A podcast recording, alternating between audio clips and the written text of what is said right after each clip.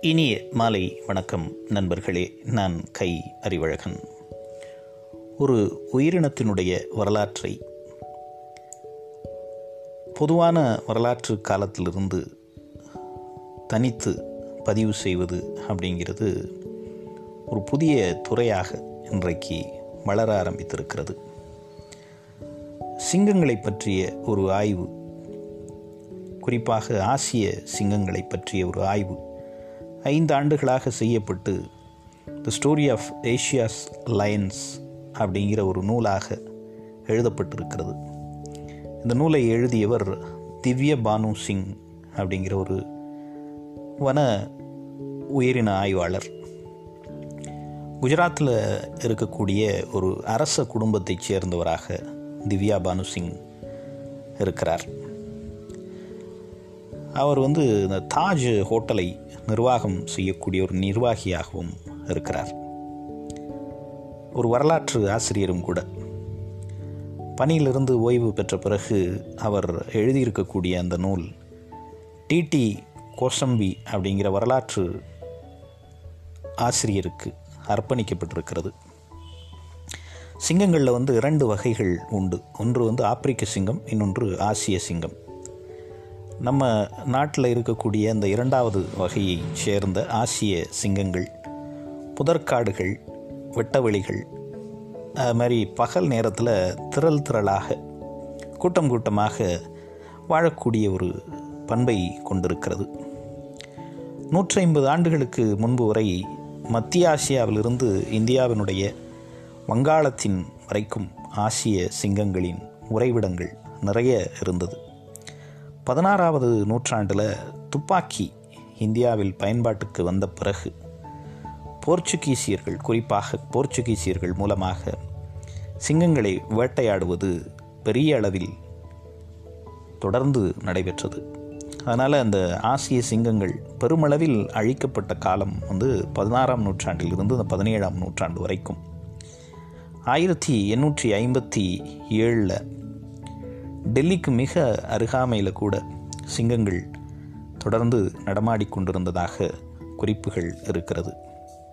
வேட்டையாடிகள் பெருகி வேட்டையாடுவதை ஒரு பெரிய பொழுதுபோக்காக ஆட்சியாளர்கள் அதிகாரத்தில் இருந்தவர்கள் தொடர்ந்து செய்ததுனால அதனுடைய வாழிடங்கள் சுருங்கி போனது. இந்திய உபகண்டத்தில் இருந்த சிங்கங்கள் பெருமளவில் இல்லாமல் போகக்கூடிய ஒரு சூழல் உருவானது. மத்திய இந்தியா வரைக்கும் பரவி இருந்த அதாவது மகாராஷ்டிர மாநிலம் வரைக்கும் பரவி இருந்த இந்த சிங்கங்கள் ஐம்பது ஆண்டுகளில் ஏறக்குறைய முற்றிலுமாக அழிக்கப்படும் நிலைக்கு வந்திருக்கிறது.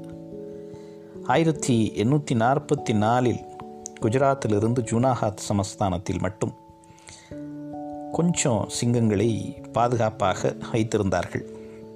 பிரித்தா பிரித்தானிய அதிகாரிகளும் சரி சின்ன சின்ன அந்த மன்னர்கள் வேட்டையை ஒரு பொழுதுபோக்காக செய்யக்கூடிய மன்னர்கள். அன்றைக்கு அது மாதிரி மன்னர்கள் இரநூறுக்கு மேற்பட்ட மன்னர்கள் இருந்தார்கள். அவங்க எல்லாருமே சிங்க வேட்டை அப்படிங்கிறத தங்களுடைய ஒரு பெருமைக்குரிய விஷயமாக கருதி தொடர்ந்து அந்த வேட்டையை செய்து கொண்டே இருந்தார்கள். இந்த காலகட்டத்தில் தான் அரசால் ஜுனாஹத் நவாப் அப்படிங்கிறவர் இந்த கிர் சிங்கங்கள் அப்படிங்கிற ஒரு வகையை பாதுகாப்பதற்கான ஒரு திட்டத்தை உருவாக்கினார். ஆயிரத்தி தொள்ளாயிரத்தி பதினாலிருந்து இருபத்தி ரெண்டு வரைக்கும் ஜுனாஹத் சமஸ்தானத்தை ஹெச்டி ரெண்டால் அப்படிங்கிற ஒரு ஆங்கிலேயர் நிர்வகித்தார்.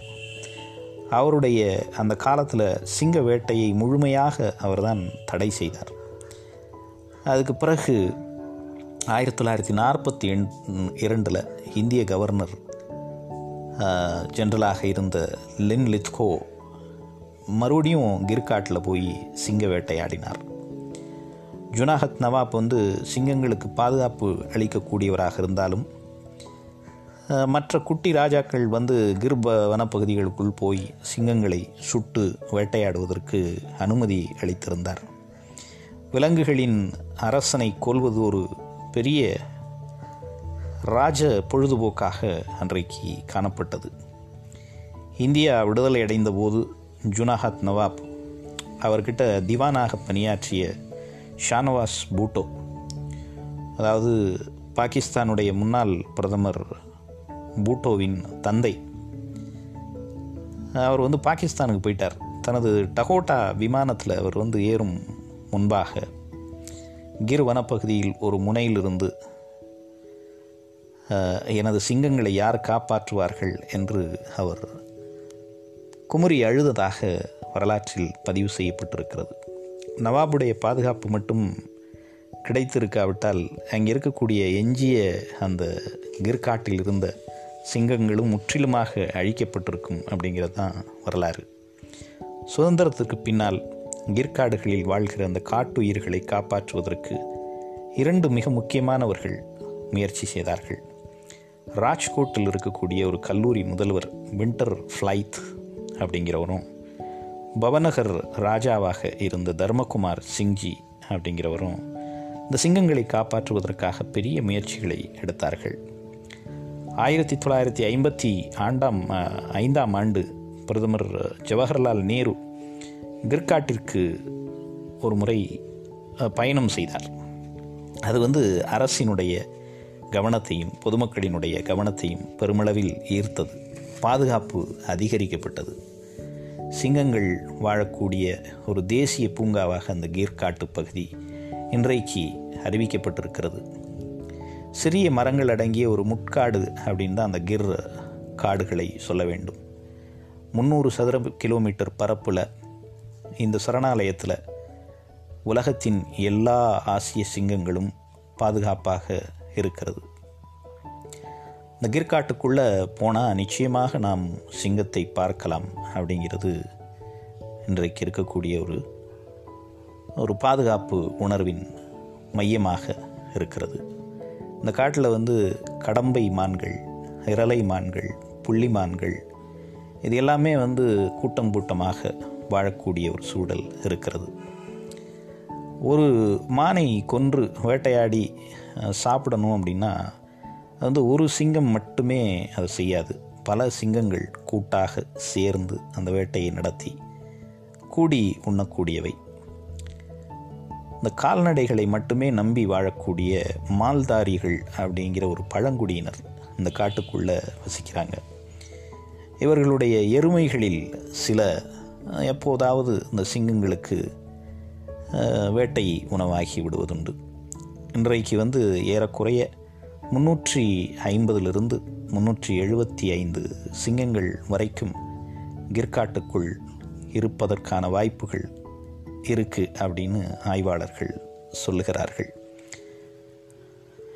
ஆயிரத்தி தொள்ளாயிரத்தி தொண்ணூறில் சென்னை இளைஞர் ஒருவர் வன உயிரியலாளர் ரவி செல்வம் அப்படிங்கிறவர் தன்னுடைய முனைவர் பட்டத்திற்காக சிங்கத்தினுடைய சூழியலை பொருளாக தேர்ந்தெடுத்து கிர்காட்டில் இரண்டு ஆண்டுகள் தங்கியிருந்து ஒரு கள ஆய்வு செய்தார்.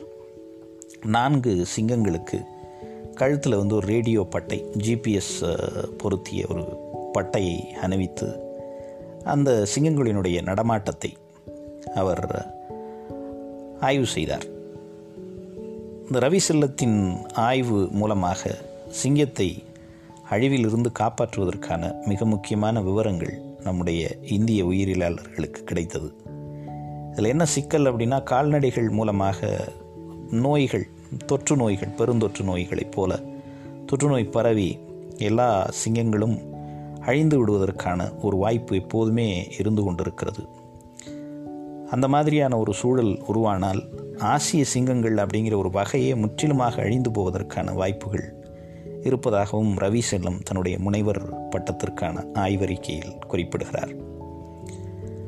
தேராதூனில் ஒரு இந்திய காட்டுயிர் நிறுவனம் ரவி செல்லம் தலைமையில் மூன்று உயிர் உயிரியலாளர்கள் கொண்ட ஒரு ஆய்வுக்குழுவை அமைத்தது. அந்த குழு பல காடுகளை பார்த்த பிறகு மத்திய பிரதேசத்தில் இருக்கக்கூடிய குனோ அப்படிங்கிற ஒரு சரணாலயத்தை தேர்ந்தெடுத்தது. இதில் முக்கியமாக பார்க்க வேண்டியது என்னென்னா அந்த காட்டில் சிங்கங்களுக்கு தேவையான இறை விலங்குகள் பெருமளவில் இருக்கிறது தான் கிர்காட்டிலிருந்து சில சிங்கங்களை பிடித்து குனோ காட்டில் விட்டுடலாம் அப்படின்னு இந்த மூன்று பேர் அடங்கிய குழு பரிந்துரை செய்தது. ஆனால் குஜராத்தினுடைய பெருமையாக நாங்கள் கருதுகிற இந்த கிர் காட்டுப்பகுதியின் சிங்கங்களை நாங்கள் இன்னொரு மாநிலத்திற்கு கொடுக்கவே மாட்டோம் அப்படின்னு சொல்லி அன்றைக்கு குஜராத் முதலமைச்சராக இருந்த நரேந்திர மோடி ஒரே அடியாக அதை வந்து மறுத்துட்டார். இன்றைக்கு சிங்கத்திற்கான ஒரு மாற்று வாழிடத்தை உருவாக்கும் திட்டம் முற்றிலுமாக அது மறுதளிக்கப்பட்டு ஒரு கேள்விக்குறியான விஷயமாக மாறிவிட்டது. இந்திய அரசியல் சட்டப்படி காடுகளும் காட்டுயிர்களும் மாநில அரசுகளினுடைய ஒரு துறையாக இருக்கிறதுனால இந்த மாதிரி பொதுவான காட்டுயிர்களை பாதுகாப்பதற்கான ஒரு சூழல் இன்னும் உருவாக்கப்படவில்லை. அப்படிங்கிறது இதில் இருக்கக்கூடிய ஒரு குறிப்பிடத்தகுந்த செய்தி. தேசிய அளவில் இதற்கான ஒரு செயல் திட்டத்தை உருவாக்கி மாநில அரசுகளின் கையில் இருக்கக்கூடிய அந்த அதிகாரத்தை முற்றிலுமாக நாடு முழுவதுமாக பரவலாக நடுவண் அரசின் கீழ் கொண்டு வருவது அப்படிங்கிறது இந்த மாதிரியான மாநிலங்களுக்கு இடையிலான வன உயிருக்கு குறித்த சிக்கல்களுக்கு தீர்வை அளிக்கும் அப்படிங்கிறது செய்தி. நன்றி நண்பர்களே. மீண்டும் இன்னொரு பதிவில் நாளை உங்களை சந்திக்கிறேன். வணக்கம்.